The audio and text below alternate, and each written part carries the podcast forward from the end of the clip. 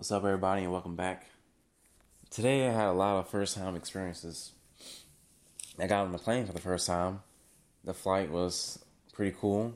Being up in the air is freaking amazing. It is absolutely amazing what the human mind can do. And after this, I'm going to do a lot of research on planes and clouds and stuff. Because I was wondering while we were up there, could the clouds support me if I were just to stand on them? There's only one way to find out, but I guess I'll never figure that out because I'm not going to take that risk. I got on the flight to come to Orlando for Funnel Hacking Live. I'm super excited about it. Tomorrow is the official start. Hoping to meet a lot of people, get some coaching, learn some new things, become a different man. I love Russell and his stuff. He's absolutely changed my life for the last 3 months since I started reading his stuff. And I truly believe in him and his cause, his team, and I hope that I make the right decision and get some coaching. I also rented the car for the first time today, and I learned the hard way that the price that you get online is not going to be what you pay once you get there in person. I also learned what it's like to crash a rental car and to catch a flat tire in that same rental car. The damage wasn't bad, it was just a few scratches, but not something that was super fun to deal with. But it's all settled now, I'm good. Also staying in an Airbnb for the first time, and I'm staring at a lizard that's on the couch, just sitting there. He's been sitting there for like 2 hours and hasn't moved. Pretty impressive, but hopefully it doesn't bite me. If there's not another episode out of this, I guess you know what happened. But today I want to talk about sacrifice. People who often use this word wrongly, and I believe that it contributes to resentment and the people that they affect. Let me give you a classic example to start off with. Parents often say to their children that they sacrifice everything for their children and they give them the world, blah, blah, blah, blah, blah. So shut up and don't ask for shit. Or be grateful for something that I'm actually supposed to do as a parent. And another one that you hear online, if you're in the motivational business online stuff space, you hear some entrepreneur talk about everything he sacrificed to build his business, his wife, his family, his health, his relationships, everything like that. People who subscribe to the traditional definitions of sacrifice make a virtue out of suffering, out of giving pieces of themselves away temporarily or permanently to achieve some higher goal. And that's the exactly wrong way to look at it.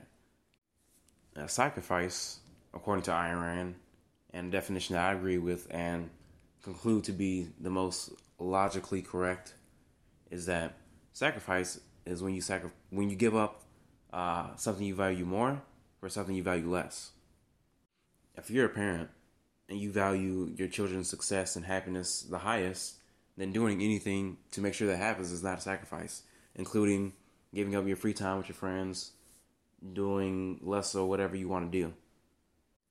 If the ultimate business success is your biggest goal in life, then anything you do in pursuit to that goal is not a sacrifice. It's actually a journey along the way to the fulfillment of your goal. Sticking with the two examples, most businesses and most parents operate in what I call false dichotomy land, which I explained in the last episode. If you haven't watched, but I'll re-explain it real quick. A false dichotomy is when you falsely give a two-way street type of decision where both of the directions that you take, either left or right, are both bad. So the parent that believes that they need to sacrifice everything for their children to have a good life are living in false dichotomy land, because you can have a good life, a great life, and so can your children. You just need to figure out a way to do it. And the businessman doesn't need to give up his whole family and sacrifice his relationships and his health to achieve the wealth that he wants to achieve. Now that we know the real definition of sacrifice is giving up a higher value for a lower value, I challenge you to think about all the current decisions that you're making, mulling over all the things you've done in the past that are actually a sacrifice, where you gave up what you wanted for something you didn't want. Now, if you're a normal person, you actually have given up something that you want for something you don't want, because a lot of us are subject to peer pressures and family pressure, and some of us are some of us are people pleasers. Some of us have no spine, can't stand up for ourselves. I'm not knocking you on it. I'm like that sometimes too. Less so than before, but still. If you look at those times that you actually made a sacrifice, you sacrificed where you want it, what you wanted for what you didn't want, you would see that you were actually suffering in those moments, and that's not something that you want to keep repeating over and over and over again throughout your life. And that also means, by definition, all the times that you aren't sacrificing a higher value for a lower value, you are actually progressing and self-actualizing, or just doing whatever you want to do. I myself, I pretty much don't do too much sacrifice anymore. I'm like, maybe 1 in 10 decisions is a sacrifice, where I give up what I want for what somebody else wants. And that's not a terrible ratio, but it can definitely be better. In general, I've noticed with myself, the less I sacrifice, the happier, more fulfilled, more on my purpose, more driven, more peaceful I feel, and happy with myself. There are a few legitimate threats that most of us have to deal with, like taxes, for example. That's a sacrifice everybody has to make. Nobody wants to pay taxes, but we all do it because there are some consequences that nobody wants to deal with. Outside of dealing with the government, you don't have to sacrifice anything. You can have what you want. I don't mean this in like the world is yours type of way. You have to negotiate and provide value and things like that.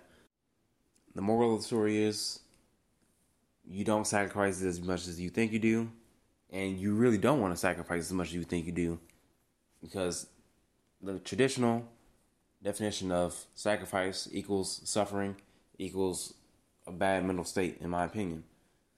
When you're not actually sacrificing and you're placing your values in priority order and achieving them, or pursuing them, you will feel better and want to do it more and more and more, because pursuing your values is like the ultimate virtuous cycle. Another thing to note is that if you talk about the sacrifice in the traditional manner, you can potentially create resentment in other people.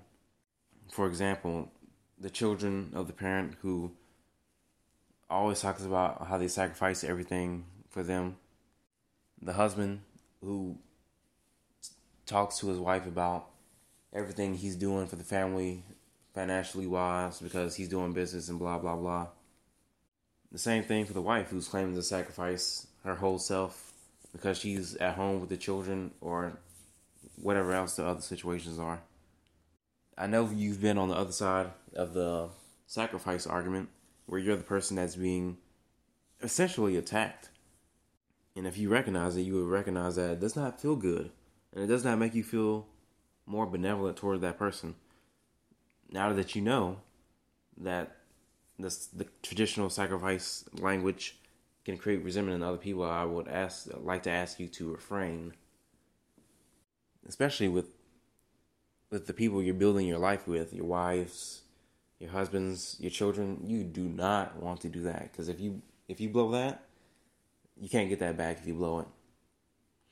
I hope this was useful. I hope you got something out of it. I think I'm starting to get better at this thing, talking into a microphone to myself. I feel like a lot easier than before, but I'm sure it's still janky some. But we're getting there. That's all I gotta say for now. Peace out.